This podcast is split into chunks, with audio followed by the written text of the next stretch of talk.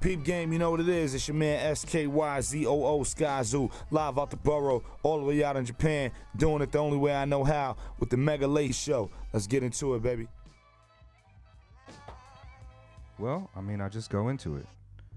I've been trying to come in with different vibes and different energy, and today, like, uh, I was like, damn, like, our guest is so, the music is so hard and aggressive and, and and I feel like maybe I should come in with a hard and aggressive introduction, but maybe I'll just come in real soft and delicate.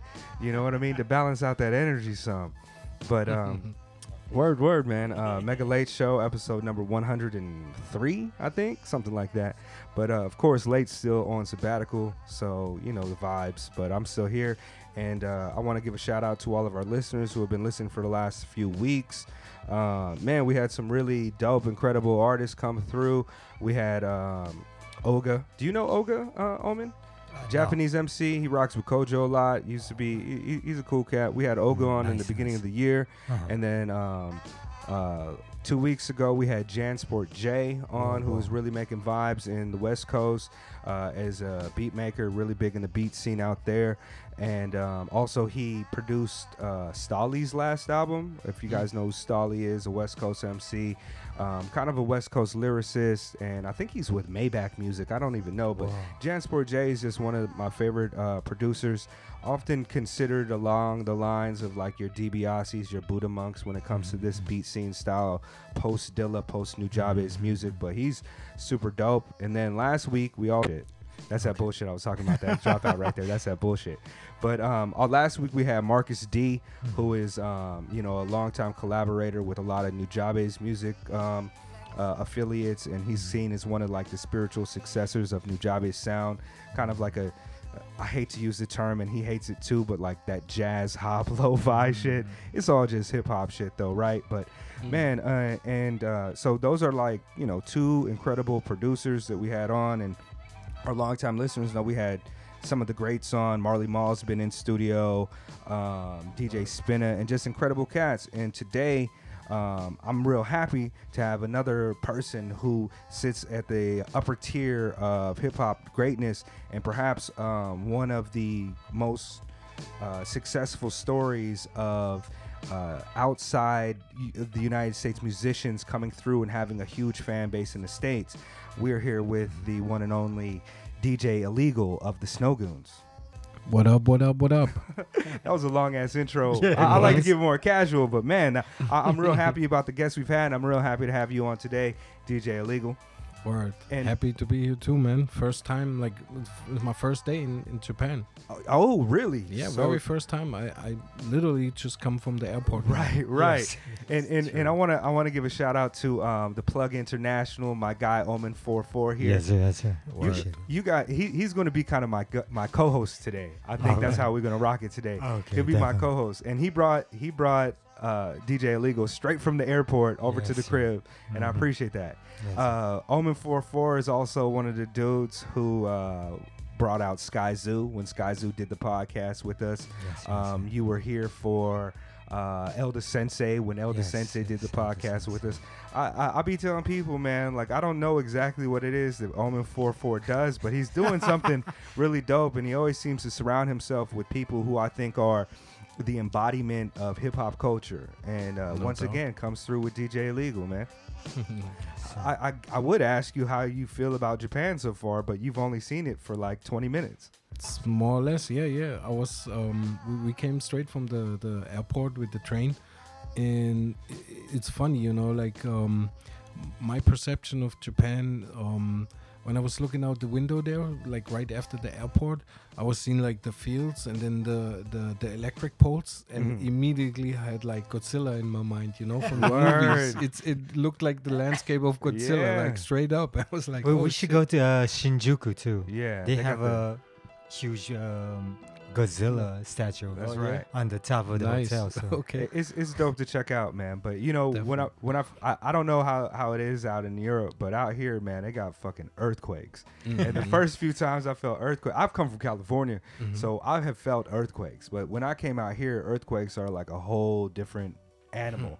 And the first time I felt it, the animal that I thought it was was fucking Godzilla. 'cause my building was shaking for minutes. But yeah, it Wow. definitely is. It definitely is that. Uh, Ne- that never experienced the earthquake though. Like, never. I, I don't. I mean, It, I've, it I've been. quite, s- yeah, it, it happens quite often out here. Mhm. Even when I brought out Sky Zoo, there was a little one in uh, Sendai. Word. Wow. Yeah. Okay. That, that's how often it happens. in California, you know, you feel them few like a few every couple of years or whatever, and they're usually kind of gentle, especially Mhm. because there's not high rises over there like that. But when I came out here, like the first earthquake I felt, my building was shaking for like a minute straight, and they are consistent. Like every couple of months, you're gonna feel an earthquake that you just think like, is this the big one? Damn. Because yeah, like we were saying before, before we started, hit, before I hit the record button, like if there, we were talking about the coronavirus, and one of the reasons is Sicknature couldn't come through, right? Shout out to Sicknature and the rest of the Snowgoons, by the way.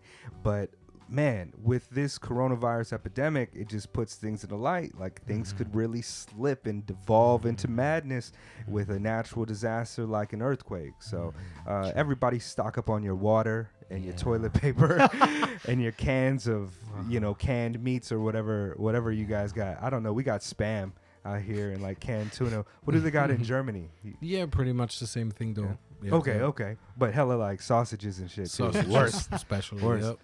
I, I got a German homie who introduced me to a phrase, and I don't remember how to say it in German, but he said uh, the phrase means "that sausage to me. That's Oh, sausage to me, yeah, which yeah, yeah. basically It's means like- like, I don't give a shit about that. Exactly, because we, we we just say basically, um, das ist mir Wurst, and it means that's that's sausage basically. But Okay. yeah, but it's it's just the meaning though. Okay, but it's just like it, it, it means kind of like yo, I don't really give a shit about What, that. what was that word again? Can you say it in German? Wurst, like the, the German word for sausage is Wurst. Wurst. Yeah. So, So, how does it go? and then and then you say just es ist mir Wurst. Mm. Is me Wurst. Exactly. Oh, very well Hey, pronounced. Shout out, man! I don't know if I got an applause drop. Let's see if I got one. Hey, there you go. Yes. That's sir. right. That's right. That's right, man. yeah. Welcome to uh, learning German with Yeah, DJ learning Illegal. Hip hop terms only. Yeah. How do you say protect your neck? Uh, well, I got it on my neck. Oh, but, shit. Uh, a tattoo. No. Um. Well, in German, uh, you would say, uh, "Pass auf deinen Hals auf." Mm. What's on the Hatov? I'm not even going to try to butcher. it. I'm not going to try to wasn't butcher. far. it, That wasn't far. Yeah. Uh, that's really dope, man. Well, I want to welcome you uh, to Japan on behalf of uh, you know, the Mega Late Show and everybody that know this out here. Uh, I, I'm really excited to, to check you guys out, and um, I, I didn't. I heard about your music about the Mhm. same time that I feel like a lot of people in the states started hearing about it. Maybe about 2007 with the uh, The first album. yeah, yep, through Babygrande, right? German exactly, Lugers. Yeah, that was the off. and and and to me it was kind of crazy because I was like, oh, like these guys are German. They don't sound German, dog. They sound like sound like some real boom bap, aggressive, hardcore hip hop shit. Mm. How did uh, I, I know that the the Snowgoons have been rocking for decades now, well before your release um, in the United States. But how did you guys find success and, and connect with the United States crowd? Well, um, you know, it started all in the late '90s when we doing beats, and um, we was we, we starting out with German artists, obviously, because that that was the next thing, right? And um, we just heard from, I, and I guess it's because we just love so much the '90s shit, but which was back then the regular shit, because Right. it, it was the '90s. Um, but th- we heard just a lot of feedback from German rappers. They were saying like, "Yo, man, this sounds like some American beats," and we was like, "That's kind of stupid to say. Like, what is Right. an American beat? You know, like, Right. like they was always oh yeah, you should work with some American guys like that. That that, that beats fit better, right?" And I was like. It- It's definitely weird because like how you can say like uh, this is an American beat or whatever, right? Right. But but I guess that that's what really triggered it. And um, at the same time in the early 2000s, we connected with Virtuoso from Boston, Oh, shout out. and um, he he basically introduced us to like I don't know the whole Boston scene. You know, Mr. Lif, Esoteric, and Akrobatik, Edo, everybody from there. And, and and that was the first foot in the door. And then um and then we realized too like we was recording with german artists but it was very slow you know they like take their time.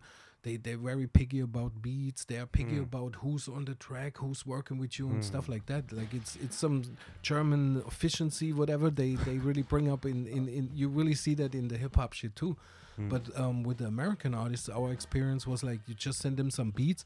They don't ask any questions. They just take the beats and then they write and they record and they send you back a track. And we was like, we were so surprised in the beginning when we had a couple of songs back from the guys, without they even asking any questions or whatever. They just recorded, and that was just a, a- a- it's just a super dope workflow if- mm. in, in our opinion, you know. And we just had way more fun with that, and that's why we, I guess, took this route to. I mean, we're still working with some German artists, but like the focus was obviously then American artists, and and and since we also really grew up with with the American shit basically, mm-hmm. so it was the next thing for us, and and that's that's so that was just a logic step to do to work with American artists. And it took obviously quite a long time. So from the early 2000s till 2007, that was then our first the album. It took literally like seven years, you know, to Word. just get this mm. album together because we was obviously hustling verses here and there, and you know nobody knew us, of course. So we had to build and and, and start from scratch and and then obviously also after the first album it was way easier for us because then like the, the first album was kind of like a, a business card you know? And all of a sudden people like here and there heard about the snowgoons at least. And then it was way easier to work. Plus also of course we you know we collected a lot of experience. And so you know. That's pretty crazy that it took you. I mean, it took several years to get that first album off, but Right. you I guys mean- have released music like every single year since then. You guys are uh, like a workhorse, and because of this, I- I'm not sure if I know any other artists that really fit the criteria. I mean, there's a lot of long, you know, uh, long time recording artists, but you guys have recorded with everybody. I Pretty mean, much, like yeah. It like uh I was just listening to uh Goon Bap today Mm-hmm. and back when I first heard that I didn't even realize that Conway the Machine was on that shit. Mhm. You- you know, they're doing like true, incredible things now. They're probably like Right. The biggest face of like New York hip hop as Yeah, as, as it stands now with. Griselda. But I mean, he's on there. You got Mhm. Killah Priest. You you have Yeah. like Ill Bill, like people from Mhm. almost all aspects of it, whether they're Yeah. legendary 90s artists, upcoming 2000s artists, the more underground experimental Mm-hmm. guys like Non Phixion, the more under guy, underground, like more traditional style guys like, Mm. you know, um, apathy and exactly. Raekwon You and all you that. you produce an entire album for MOP, right? Also, the Snow yep, yep. Goons together a- as a Exactly. production team. This is this is like kind of an incredible thing, and for that to be happening from a German-based Mm-hmm. hip hop crew is is uh, I don't think it's paralleled. I I, I don't know Mm-hmm. of any other. Uh, you guys might be the biggest success story of like foreign hip hop artists in the American market. Hmm. Can Maybe, yeah. I, I, I can't think of true. anybody else. Of course, of course, there's like yeah, yeah. you know, uh, technically isn't DJ isn't Krush, yeah, bet, bet, but did yeah, Honda. Honda, Krush, and and, th- and there are tremendous Mhm. Examples right, of right. people coming over. But you But- guys, uh, it, it's it's a strange thing because when you look up any of your videos, the Mhm. entire comment section is usually positive, and it's usually being like, "This is real hip hop. This is the real hip hop." Mm. I- I- it's it's really dope, man. I just want to commend you on, on that success. Word. Uh, Thanks, do- man. Yeah, uh, I mean, you know, we, we definitely uh, working on it. I think, you know, one thing I guess what makes the Snowgoons really authentic is that we are authentic. You know, it's that's that's one big part of of I guess um, that success. Plus, of course, we um, you know, I'm sitting here right now and representing the crew, right? But the crew is actually more people, and we we got also the Snowgoons DJs who contributing also with their work and with their talent and like because you know a crew is only as strong as like the the whole crew is basically right. right, and um because we got um it's not only the the beat making it's it's also you know like um but like i said the djs already. And then everybody has their own talent. For example dj crypt who is one of the snowgoons djs he's also a graphic designer. So Mm. that comes very handy obviously. And then dj 6k another um snowgoons dj he does like video editing and stuff. So everybody contributes also what he got you know what he can do best as well. Dope. and that's what makes the whole crew so successful in my opinion you know it's Yeah, obviously I'm Sicknature. He he's a producer and a rapper, right? exactly yeah So, Yep, he's he's he's the rapper and the producer. He got a song called "The Rapper, the Producer." Yeah. Um, and yeah, he he, he was uh, already making a, a name on his own before he even joined the Snowgoons. Um, because he was already producing for Ill Bill, La Coka Nostra, and Vinnie Paz. Like he produced like quite the biggest songs for Vinnie Paz and AOTP. He he he mm. produced the End of Days song for Vinnie Paz, which is his biggest song. And he produced also Seven from AOTP, which is mm. like pretty much the mm-hmm. biggest AOTP song when you look on the numbers, you know. But but yeah, so he he he was already on his own, and then like just putting him into the Snowgoons was just like getting more powerful ultimately, you know. I, I think that's one of the dope things about hip hop culture is like you can come from any walk of life, but as long as you uh, are authentic and you're dope, you find your place in there. And I think that speaks to uh, your guys' ability uh, to just everybody rocks with you, and so that means that there is a level of respect and appreciation for your art, and outside of just the numbers reflecting that. So that's really dope. How, Right. how, how did um, how did how did you how were you introduced to American culture? Because you grew up in Germany, right? I grew up in Germany, right? But um, I was very fortunate because in my little city called Gralsheim, it's it's quite a super little city, um, but we had a military base. Because you know, after World War II, there was um, the the military bases in Germany left to control like what's going on politically in Germany, and in the southern parts where I'm from, like you know, that's like Stuttgart, Munich, that's all the southern parts. Mm-hmm. There was the American bases.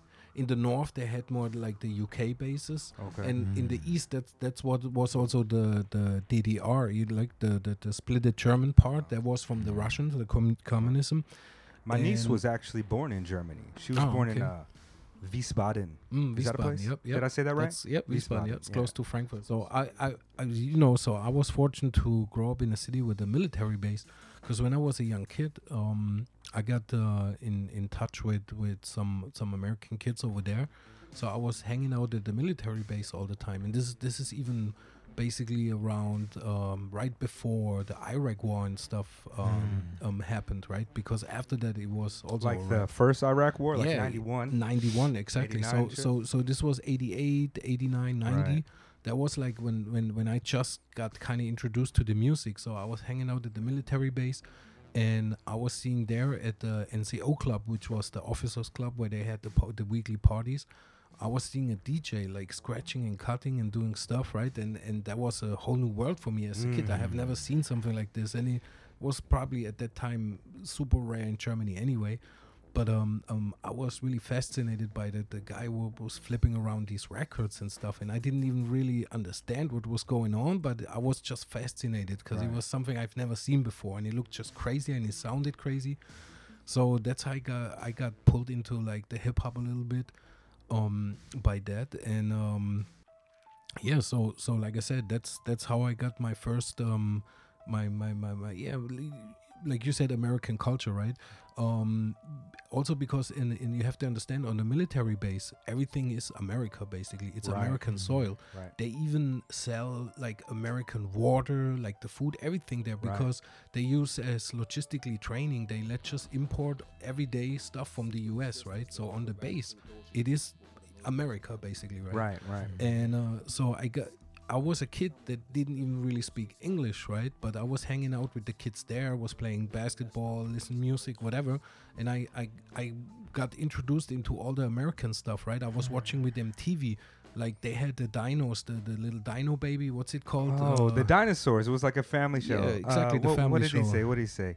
Uh, I, I know what you're talking about, yeah, but they're so like I was uh, seeing in costumes already. and shit. Like, Exactly, I was seeing that already. not when the I was mama, not the mama, right? Exactly. yeah, that shit is disgusting, but I feel you. I watched So, it too. Yeah, yeah. So you know, I seen stuff like that when it wasn't even on German TV and stuff. And then Mm. When I was a little bit older, I got introduced into wine cooler stuff like that, and root beer, and you know all that stuff that you don't had, like especially in the '90s, the pre-internet, right? Right. And uh, so yeah, that's that's how I got already in touch with the American culture. when did- you call it is. When did uh, when did you start practicing hip hop and participating in hip hop culture? That was then also the early '90s, basically, pretty right after. Um, um, I started actually out as a b-boy first. Like I was same. definitely. Yeah, What was your b-boy name? Move. I didn't have a name at Okay. the time. I was just dancing. It was cool, and then um, and then I did graffiti as well, and that's where actually my names comes from. Then Okay. because I started doing some trains, and in my school, like where when I was going in the German school, like pretty much none of them knew what even hip hop is, right? Nobody had any idea, but they knew I was doing graffiti on on on the trains, right? So they was just calling me the illegal one because they knew it's illegal, right? Okay. So ah, here comes the illegal one, and that's how I kept the name for DJ Illegal. 'cause after like they they busted me in like 92 i believe and that's when when i you know gave up on I, I i i got away with the like a blue eye you know it was like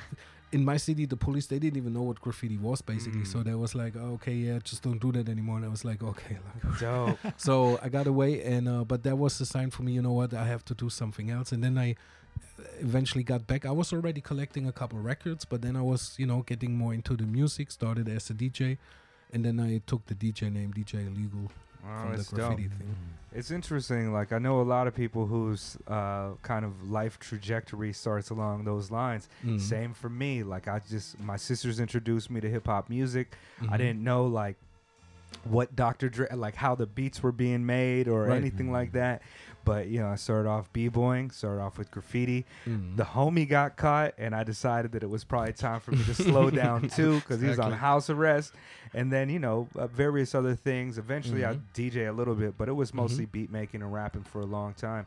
Uh, yeah, hip hop kind of saved my life in a lot of different ways. I Oh think, yeah, so. absolute, one hundred percent with Yeah. me, man. I don't know what what what I would do with my life right now, but situations like this only like now I sit here in Japan and we talking, you know, and this just because of the music. I was just telling Omen also earlier. Um, uh, a couple years ago we had even a Philippines tour. So we we've been to the Mm. Philippines, and so we we traveled all over the world. We had last year a Russian tour. The year before we was in the U.S. and Canada.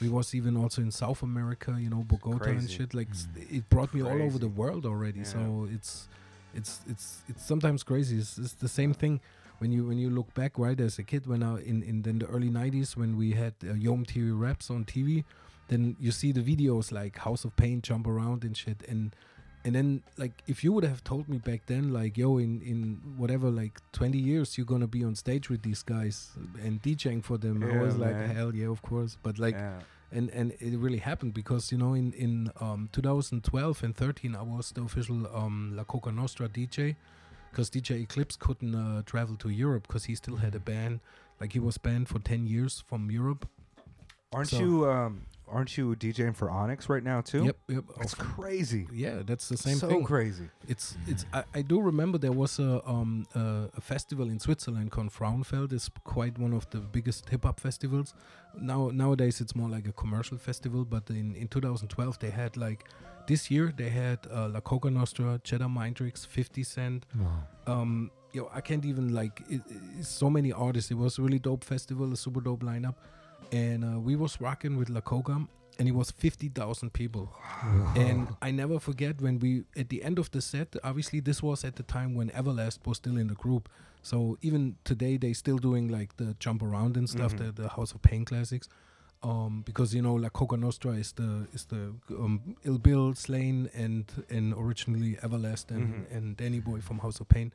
Um, so I remember I was dropping the record jump around when the when those horns come on, and then when the beat jumps, and then when the beat dropped, I saw like fifty thousand people jumping. It's such a feeling. I had goosebumps. It was just nuts. I was like, wow, what like th- th- those feelings. And and once again, you know, I, as a kid, I saw the, the video on on Yo! MTV Raps, and like in Germany, like this was in the US, like something so far. Right. It's on TV, you know. And now I call these guys friends, basically. So Yeah. sometimes it's definitely That's still incredible, unreal for me. Yeah, incredible. You've had an incredible career, and I'm looking forward to hearing more music in the future. Of course, I want I wanted to ask you Mhm. about um, Germany and Germans kind of uh, I, growing up, right? Especially Mhm. when I was writing graffiti back in probably like the late 90s, like 98, 99, early 2000s. A lot of the graffiti magazines that I would get, they were like imported from Germany. And I always just had this idea in my head that like the German hip hop scene is one of the stronger hip hop scenes in the world. I used to watch the B Boy um, International Battle of the Year. Battle of the German Year. squad is always super hungry and super dope, and and uh, especially nowadays, you know. T- 2020, Mhm. like well after the Telecommunications Act and the way that mainstream hip hop became, you know, crunk music and snap music and ringtone rap and and trap music and whatever we want to call certain Mhm. aspects of hip hop culture now, like Europe and, and German, Germany, and even Japan, they seem to kind of adhere a lot to this idea of four element hip hop. Is that Mhm. something that's still thriving and and like prevalent out there in Germany? Absolute, absolute. I mean, obviously it changed, like you said already. You know, it's it's it's a different time, and there is there is more aspects to it, but it's still like a lot of hip hop jams actually happening. Because I, I remember during the '90s there was like real hip hop jams, you know, Right, where you right. got together during daytime. The b boys was already dancing. There's probably some live art. There's yeah, Yeah, like the, the graffiti artist was busy outside, and then in the evening you had the shows and shit. So it, th- that was like, um, and and there is still here and there some some uh, hip hop jams like that still popping in Germany. But um, but also you're saying um, I'm not sure if it's like the the really the biggest hip hop scene, the second one or whatever. But like as far as the sales, right? As far as numbers. It's definitely uh, Germany, uh, the number two in the world Is after right? America. Yeah, Okay. I was surprised too because I always thought like this might be Canada or something. But uh, compared, you just have to realize in Germany it's about 82 million people, and in Canada it's, it's not even 30 million people. Right. So y- you see, it's, a, it's, it's the potential is basically double than you know Canada. But like, um, yeah, I, I, you know. We run in also our own label, obviously now Goon Music, because we're releasing everything on ourselves and um you know this is this is an aspect i i never really was um let's say aware about or whatever right? Or was never planned that me handle that business part right? Because i i just start doing beats. Back then from djing i came then from djing to the beat making because once you go into turntablism and you go into beat structures and chuckling and all that Mhm. you automatically you know like get involved into like Mhm. drums and like rhythms and stuff like that. And that's how i got from from the turntable to really actually programming and stuff right? And producing um so i always my whole life when i look back like i went always with the flow for example now i'm also doing videos like um i'm filming a lot of the videos that came out recently like from onyx to whatever because i really like to film right but it's always a natural like development from for me what i'm Mm. doing but um so saying like i never really planned or learned even like how to do the business side right Mhm. of running a label because Right. there's obviously a lot to it and but i just grow kind of naturally in it you know like it was necessary to do and so we started our own label and um and i guess that's it's just that that part of hip hop what what makes me always be like staying creative you know and and and just keep going basically Right. Excited for the music. Mhm. Right.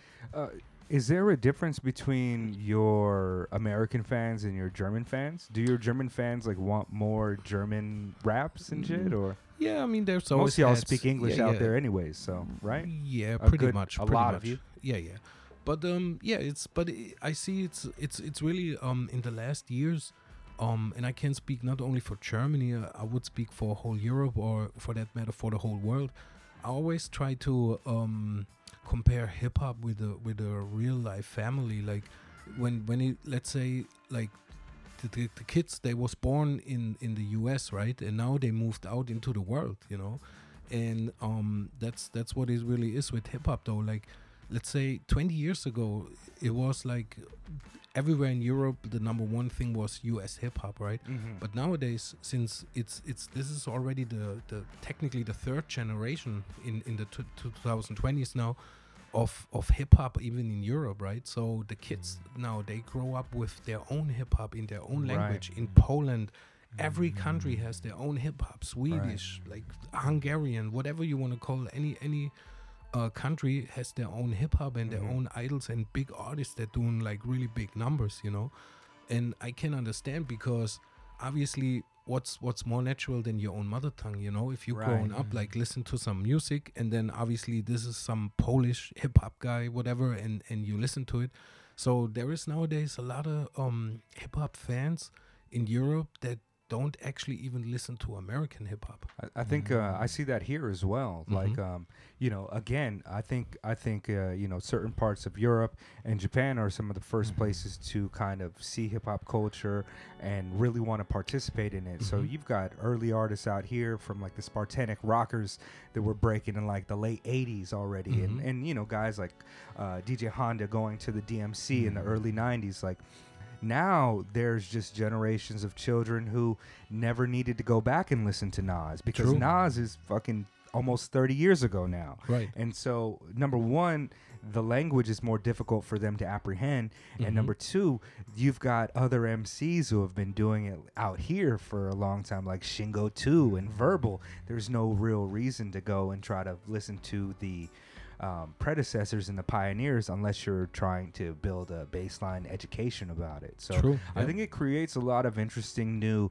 styles and a lot of interesting new sounds. Mm-hmm. Uh, while a lot of it can be very derivative of modern popular music sounds, there's a lot of trap shit that comes out of Japan that is True. super gangster that is just not that at Mm-hmm. all but I mean, the kids are going to make whatever they want to make.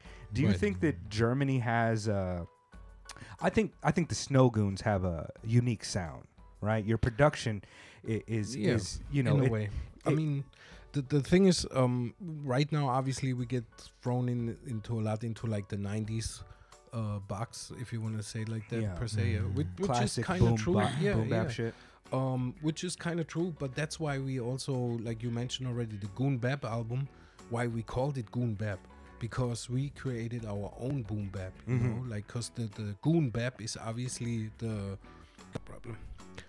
The Goon Bap is obviously the combination of boom bap and snowgoons. So it's Mhm. the two words combined, and that d- describes our style the best. I would say it's boom bap, but it's still snowgoons. you I think it, I think your style is pretty distinctive. If you're if you're like an educated, well, m- maybe educated is not the word, but a, a, a person that is following hip hop closely and listen to these type of things, you you know that you know a Premier beat when you hear it. You Mhm. know a. Pete Rock beat and a RZA beat when you well maybe not Dr. RZA Dre. now, but like '90s RZA. Yeah, you know yeah. you know that, and I think that the uh, the Snowgoons have a uh, a particular there's particular aspects about it that Mhm. are you know like oh is that a is that a, a Snowgoons beat, and and that's really dope. Uh, are are are you seeing German artists out there in Germany who you think are producing a new sound or creating something kind of uh, distinctly German? Mm, yeah, yeah. I, I saw a guy today, and I don't know I, if this is your homie. My bad, but I was not feeling it.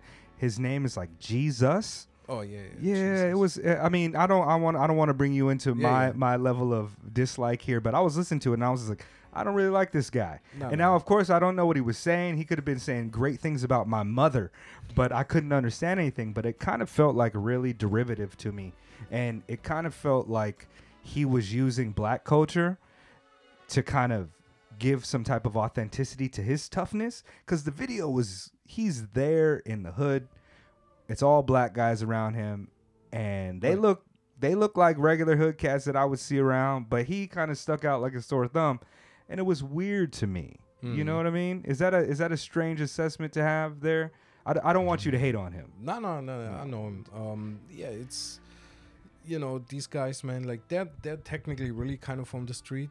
Um, but yeah, it's does germany have like really bad neighborhoods like that nah. i don't even mean, know if his neighborhood yeah. was like you know Well, he's from Hamburg, and and you know, th- he's he's probably doing drug dealing and shit like that. You know, so so it's definitely an authentic background a little bit with him though. Like he's going in jail in and out, but um, i don't know what this is hold on guys Mhm. yeah go ahead and uh, but yeah, he's it's just um, I don't know. It's it's definitely not not my type of um, um music or attitude. It, in, you know, the funny shit is like his group. It's called One Eight Seven Street Gang. That's basically his his group name, right? In, in, in, obviously in German, it's 187 Straßenbande, which means 187 Street Gang. And back in the days, they used to do like more boom bap, hip hop type kind of obviously. And then of course with the success, you know, they they uh, turn around the sound. And what's really funny to me is, like, they're so big now. They, the guy Gzuz just, just mentioned, he's even sponsored by Nike, and Nike Ah, has like Nike Germany, obviously. Congratulations. But but like Nike has never sponsored any like musicians like that. Beside if they doing like some collaboration or Mhm. something, right? But um, anyway, they doing crazy numbers, and um, it's to me it's funny because if you listen to their old stuff and their new stuff, you can totally hear how everything turned around at 180, and and none of my business and, and no disrespect or whatever. It's just not my thing. But whatever, I wish them success, whatever. So it's not hating on it.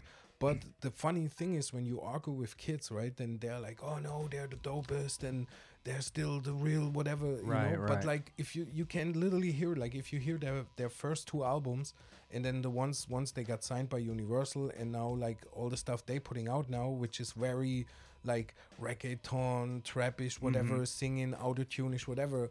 So you, you hear There's a disconnect there. Yeah, you you hear a mm-hmm. hundred percent different sound, mm-hmm. you know, and and so that's that's for me, you know, like the more or less let's let, let- let's just put it it's Yeah. definition of sellout in a way, right? Ex- that's that's kind of where I have issues with these type of things because you know I, I very much come from the kind of last generation of four element hip hop mm-hmm. kids. Like after the Telecommunications Act, Nas even went in a direction that we were like no, and I went underground. You know, Yeah. I was I, already on the West Coast. I was into Hiero and Souls of Mischief and Freestyle Fellowship, but I was just like it was all Definitive Jux and all of these mm-hmm. guys for me what what I considered like ethical, um, you know, not conscious, but like you know, uh, authentic hip hop artists, and it was Right. very important to be authentic and original. Mm-hmm. And while I don't care for a lot of trap music, there's cats out there who are authentic and mm-hmm. original trap mm-hmm. guys who are making music that expresses themselves. Always, I have an issue when somebody seems like they're fucking fronting. And with when I see a video like that, I'm just kind of like, look, uh, this is my first time seeing it, so maybe mm-hmm. I'm just like my perception is off. But you know, I just don't get exactly how that correlation works out. And maybe he is or whatever, but it's strange to me.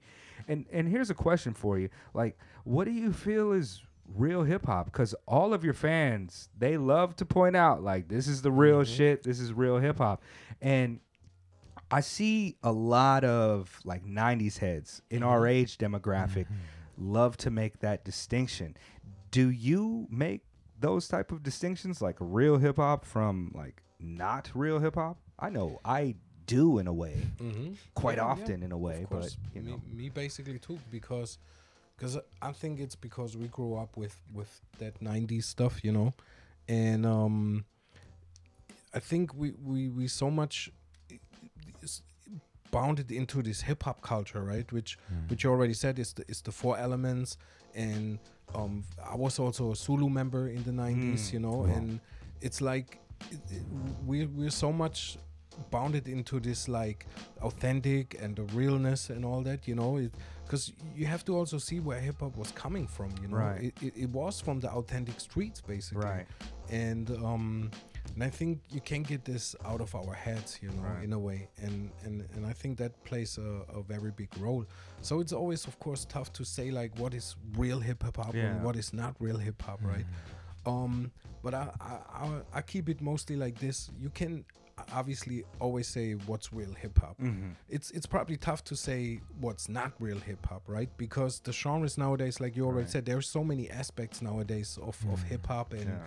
And it's so much mixed with so many other different musics and if it's for the good or not not not my point to decide or whatever but um but we can agree on like what's real hip hop Right. sounding like you know um It's a, it's one of those mind detect mind things for me. I'm just like, oh, like that's yeah, that that I I believe those guys. Like I, I like like the Right. Griselda cats. I'm just like, oh, this speaks to my sensibilities without having to do a deep dive on their criminal background. Right. But you know, for whatever reason, my spider sense went off when I saw a guy named Rick Ross saying he was Rick Ross, and then eventually you find out he's like a corrections officer. Right. And so you know, like I, I like to think that I have pretty good radar, but Mm. I, I'm also not the type of cat that really. Um, I, I, I'm not so fixed on it must sound like this era of Mm. hip hop, especially coming from the West Coast. We had weird stylers, double time, sing song, rap guys like Busdriver are extremely eccentric within the kind of canon of hip hop. And so like I get I have a lot of leeway in what I think is dope. I even like a lot of the younger cats that are making trap music, but it has to have a certain air and quality of authenticity. And I think that especially and I don't know if you you face this type of adversity, especially when you have a person that comes from outside Black American culture, even even Black folks from the UK and Black folks from all over the world. Anytime you have somebody that is outside of that culture that uses hip hop to express themselves, there's a, a certain aspect of me that wants to make sure that they are representing it in a correct way because hip hop is to me is like indivisible. You cannot divorce it from the politics of the damned and detested Moors of the West co- uh, uh, of of the West. You know, uh, of black people who distinctly come from this you know African diaspora, this diaspora in struggle. So. eh, Have have you ever felt like a, as as I, I imagine you're a white German dude? Um, have you ever felt kind of uh, a way in the culture that you just were like, should I be here doing this, or is there a problem with this, or or I mean, you you obviously you have a cosign by more people than I've ever seen anybody get a cosign, so they respect you and see you as a person worthy of you know the culture to be a part of it. But ha- has there any been ever any point where you're faced with that type of adversity? Of, To be honest, not really though, and um, I think it is also um because I think differently. You know, like I wouldn't say I know it sounds like a phrase or like like so so old or whatever, but I have always been even as a kid, like like especially as a kid, of course, like, or whatever. All my life, I has always been some sort of colorblind. You know, because Mm. I was. I was even when when I was um, a teenager, I didn't even understand the concept of racism, you know, because it was for me not logic. Like I couldn't understand why you could hate on somebody else because of the skin color or of the religion or whatever, you know. So it, it, it was a concept for me that didn't make no no logically sense, you know. So that was always ho- um, tough in a, in a way to. Um, but yeah, no, I have never actually really um, um, felt that way, and and like you said already, like um, there's actually mo- way more respect towards us in a- in a way, you know. Yeah. And but of course, it, th- this is always a topic, you know, Yeah. because I mean, we like especially nowadays when it's l- with the genres, and, it- this goes also with with any uh, background and any any wherever you come from, right? Right. Like it's it's like you said, a, a German kid, you know, from from Germany. I was just telling him, um, I was just telling Omen the story about um, I have a a crazy weird uh, connect from like from Hitler to hip hop. it, Yeah. it it is crazy, but there is one, you know, Yeah. and um, uh, so yeah. Anyway, so coming from Germany, it's um, it's definitely um, some some like I said. When I look sometimes back, I'm I'm I'm still feel like a dream, you know, like being Yeah, friends that- with all it these was kind of deep though. The way he was telling me how, um, you know, you know how Afrika Bambaataa was using uh that Kraftwerk song Right. from back in the Right, days in Planet the 80s. Rock, yeah. That that Planet was, Rock. Kraftwerk basically was from Germany. So Right. like, I think he's seeing that whole roots to it Mm. and how. He was telling me that one of the guys from the Kraftwerk, he was the originator, the inventor of uh, those synthesizers. the one of the Kraftwerk's uh, fathers guy. He w- he invented the actually synthesizer, Oh, what we known as the electric piano, basically Mm. And he was actually um, financed. financed by right uh, Hitler. Hitler. I mean, you know, one of the things, uh, and and to Germany's credit, I think, of course, we're all well aware of the atrocities of World War II. Mm-hmm. But Germany, uh, you know, post World War II, they did a great job in educating all of the citizenry about the problems with World War II Mm. and where they fell off. And Mm-hmm. in, in in Germany, uh, I don't know if there's still like some type of fringe movement for neo-Nazism, but man, all of the German cats I know, they tend to be far more informed about race issues and far less judgmental Mhm, of yes. other races than even white folks from America. My, shout out to my buddy Tentacle, my my buddy T. He's a German cat, and he's always right there with me. On par when it comes to issues of slavery and these conversations, and Right. and I think the German people have done a great job with that. And I wish the United States would put more effort into educating its citizenry of the I same was things. originally saying this to Omen Yeah, earlier, yeah, like straight part. up, because um, we was we was talking about, uh, for example, like in in Germany even, because he was asking me if there are still Nazis there, and there obviously there is, you know, it's like sadly there is, but there is um they're like non-organized. It's definitely like some weirdo leftover kind of guys, right? So I'm definitely not saying there is no more, because sadly there is always some some weirdos but the majority i would say in germany they are pretty aware of what's going on Yeah. and um and and we still dealing kind of with these consequences and and in in a way it is good because it goes that far that as germans they don't even represent a Mm. german flag like when you go to Germany, I mean, you know, when you go to the states, there is like literally on every second house is an American flag. Sure. You see American flags all over Right. the stores, wherever wherever you look on cars. In Germany, you rarely find a German Mhm. flag. You will just not find that because it is still so stuck so much to if you be like representing Germany, then you already a Nazi. or Too something. too nationalistic is exactly. problems, Yes. especially.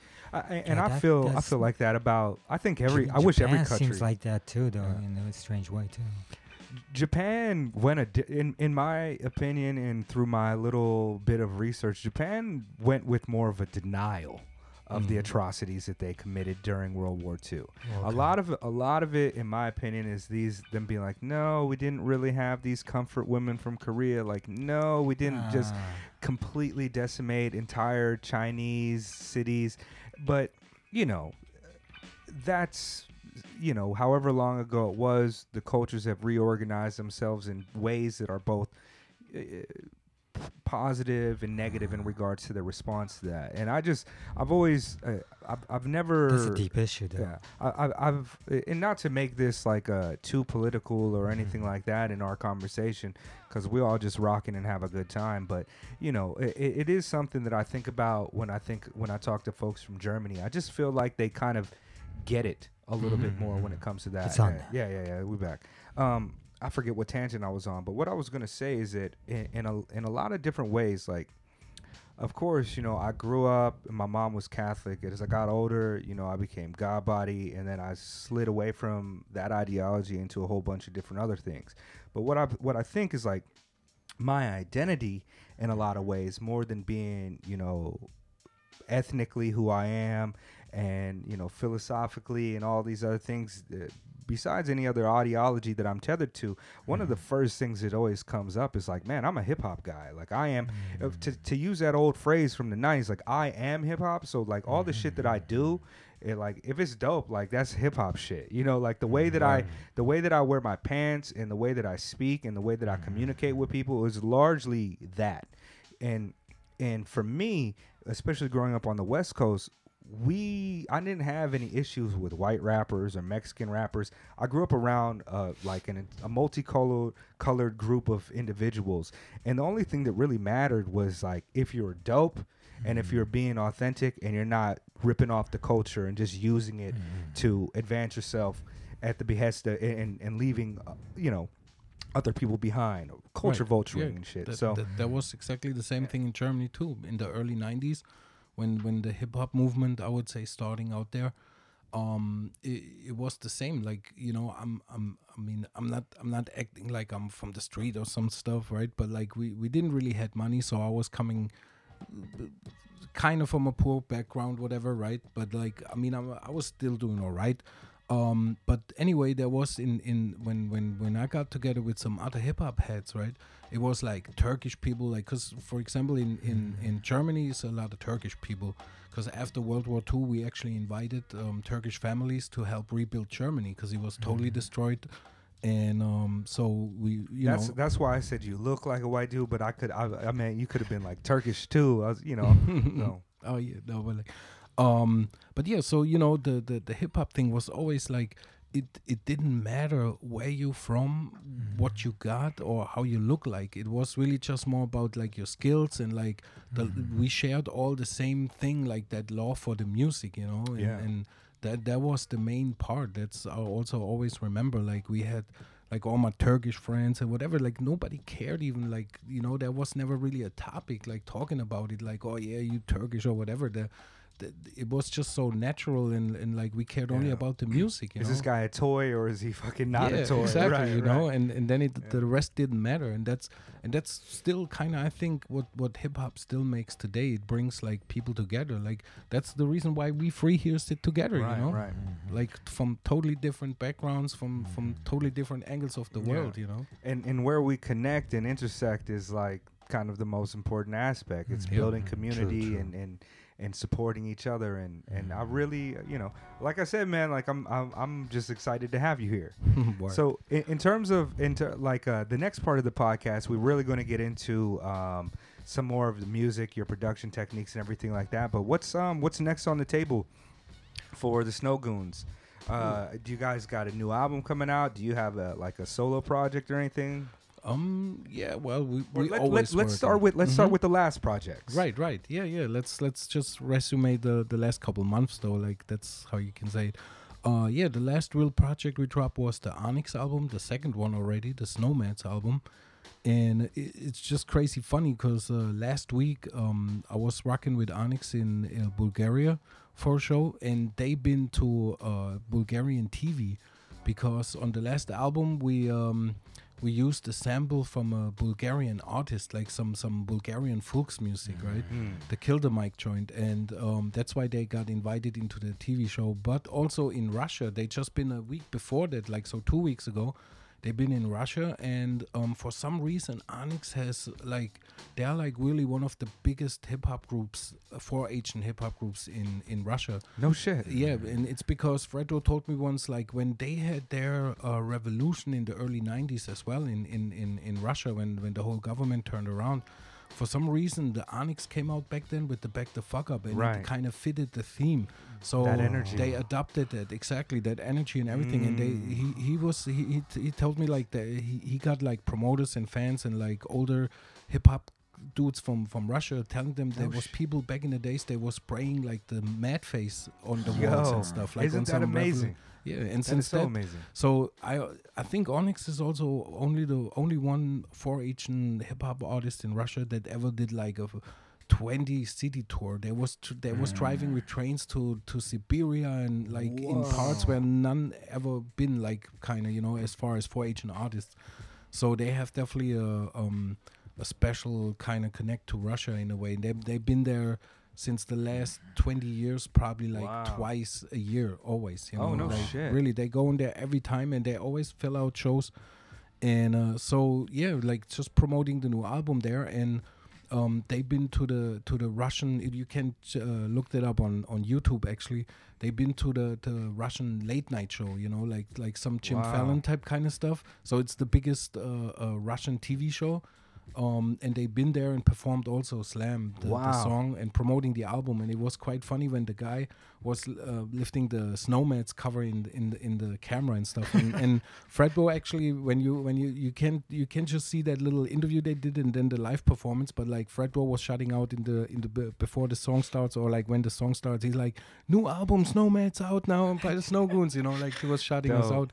And that's like on Russian main TV. That's like the number one station in Russia. You know, That's stuff incredible. like that. And but yeah, anyway, so it's um, um, the SnowMads album just dropped last year in in uh, November, la- la- last November, yeah. And uh, this is already the second one with Onyx, which is um, like a yeah, like a super honor for me because I'm always been a, a, a, a big Onyx fan. You know, like they they they are one of the '90s groups that was always unique and they had that crazy energy and Yeah. um and yeah so so we, this is already the second album we did with them because we ex- eventually became really good friends and we realized because they was actually on a on a on a i wouldn't say dark path or like you know they wasn't just not like too uh positive with their career at the time I was gonna Mm. say like um 'Cause the there were several years where Onyx was kind of like Onyx is falling off. Like Onyx just doesn't you know they Right. didn't have a, a base or uh, albums that were really connected with the culture. But exactly yeah. um, if you if you go and look at like uh, the music and the reviews, like a lot of people said you kind of brought that sound back for them Mhm, and exactly revive revitalized their career, so to speak. Right. We when we linked up, because you know we knew like I mean I was seeing it from from from my perspective, and I was saying like if Onyx gonna drop a new album, I want them to sound like Onyx, right? Yeah. And obviously, you, you, you can't bring back the '90s thing like that, right? And but but still, you did, you need to give them the right sound, and I think that's what we really managed. And um and I have to say also, like I, I really need to give it up to Fredro and Sticky. They're like their like their creativity in the studio. It's just unmatchable. I was seeing it like already a couple times. They just so naturally playing around when the Yeah. beat uh, is running, and they mm. just like dropping a hook kind of freestyle, and they have it so that their recipe is like mm. simplicity. You know, they have just like so many songs where there is the hook only like a couple words, and they repeating it in on and on and on.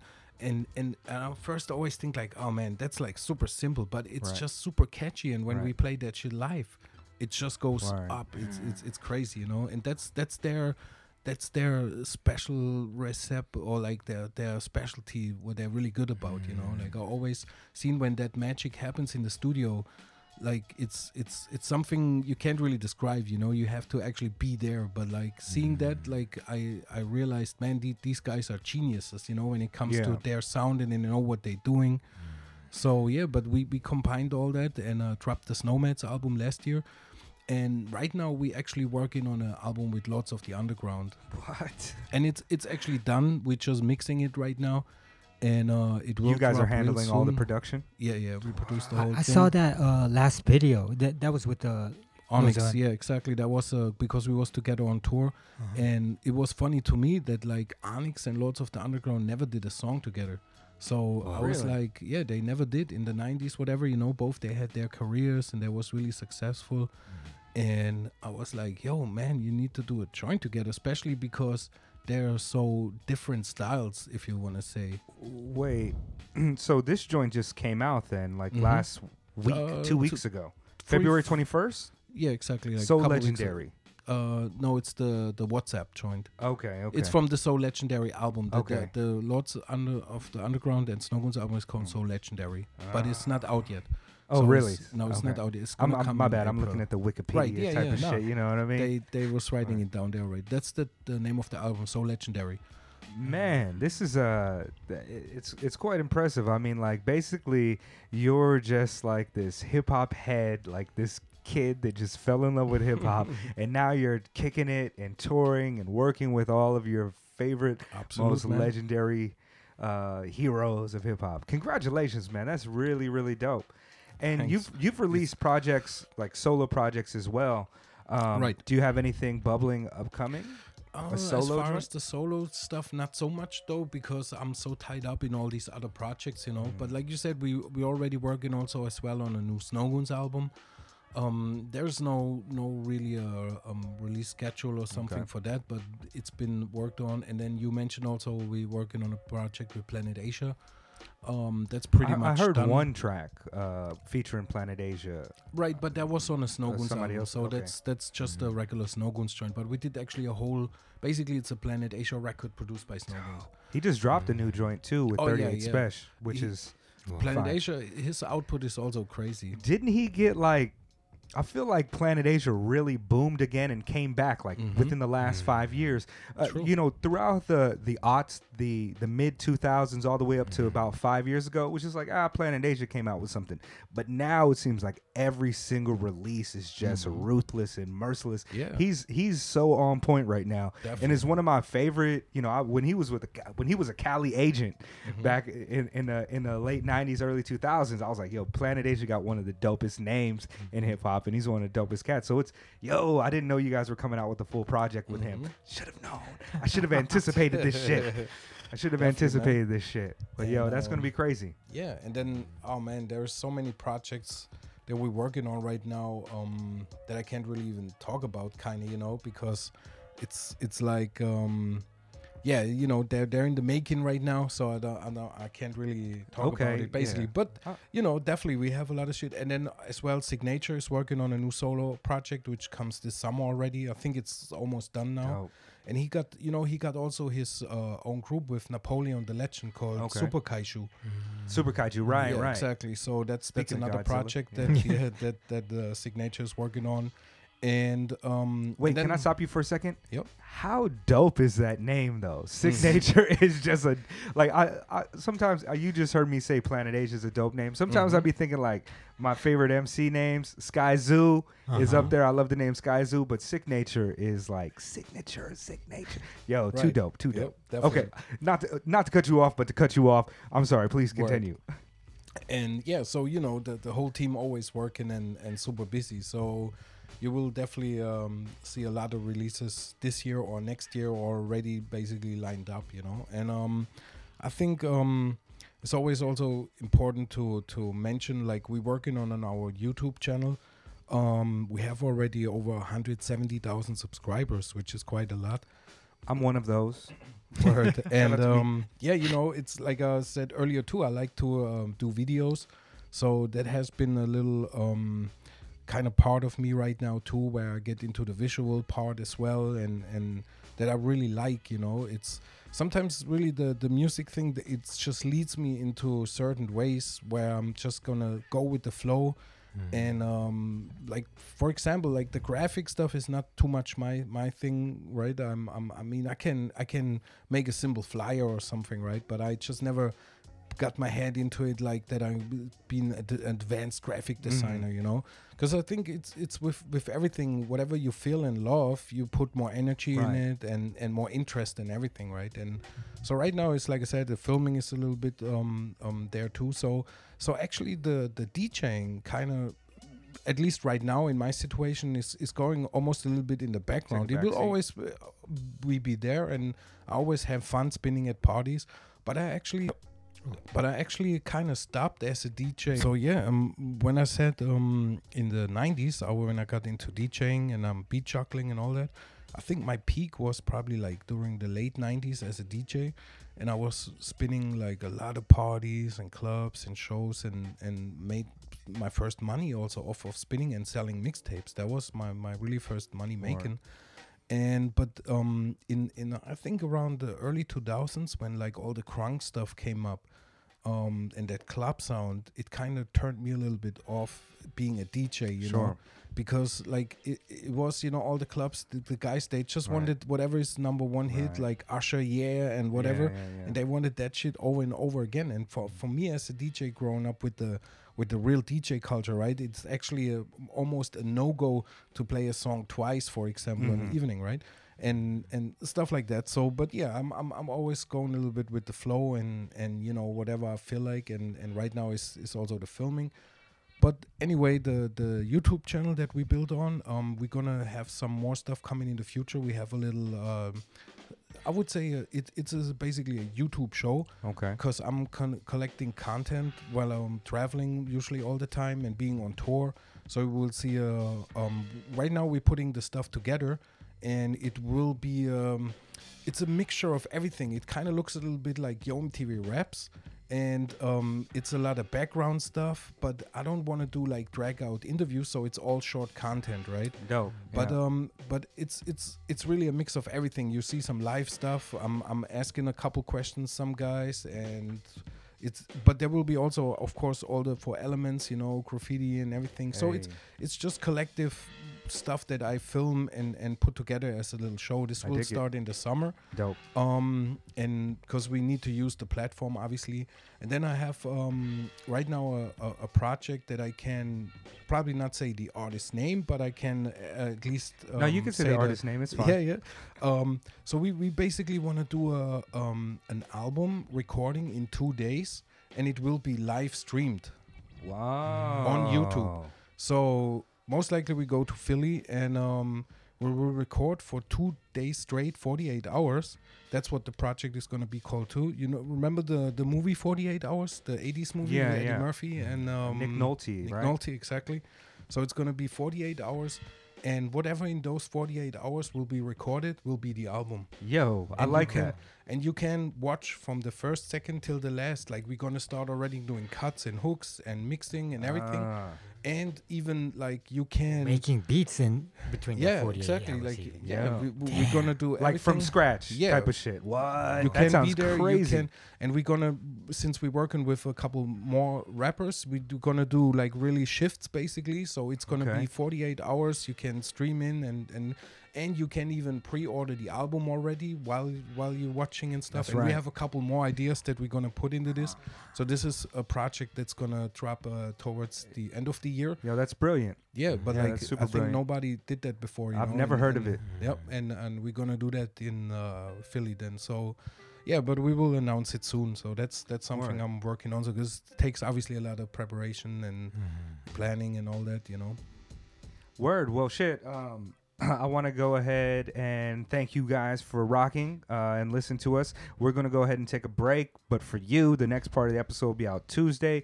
Uh, I'll leave all the links in the description. Uh, DJ Illegal, uh, Omen 44, Plug International, uh, Snowgoons, Goon Music. Uh, pay attention and all of these things. I think I'm going to go out on that. I'll just play this uh, that What's Up track. Mm-hmm. Is that cool? Let's Yeah. do that. Let's do it.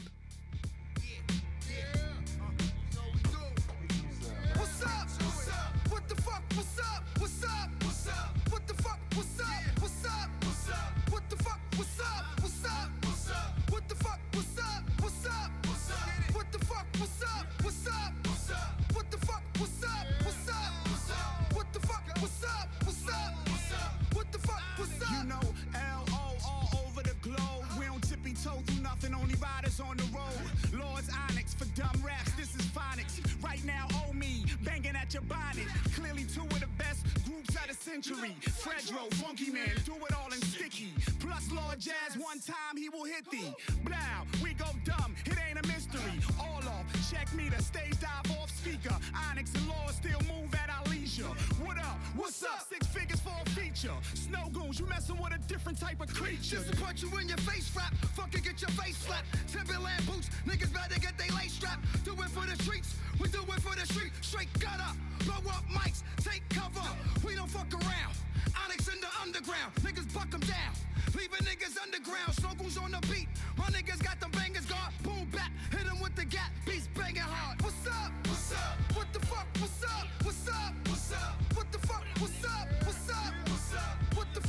What's up? What's up? What's up? What the fuck? If we What's ever up? come to your town, we're killing shit like King Hannibal. Crossing the Alps on elephants. Takes one verse, all of you rappers irrelevant. Seen a lot of shit off of the cliff, intelligent. Life is more precious, I could be killed for my melanin. Rhymes go over your head, I'm briefing the pelicans. No discipline, all of your kids is on Ritalin. And I'm not the type to hold shit in like chitlins. Make shit hard. Yo, this shit gon' be wild. Let me take my coat off. I'm about to freestyle. Niggas get rode off. Let me clear my throat off. Hardest thing on stage, about to get throwed off. Ah! Now I'm in the crowd, nigga. Loud nigga now. Turn them up and shut them down, nigga. Pound niggas out. Load them up and bust them down, nigga. Found niggas out. Dug them up above the ground, nigga. What's up? What's up? What the fuck? What's up? What's up?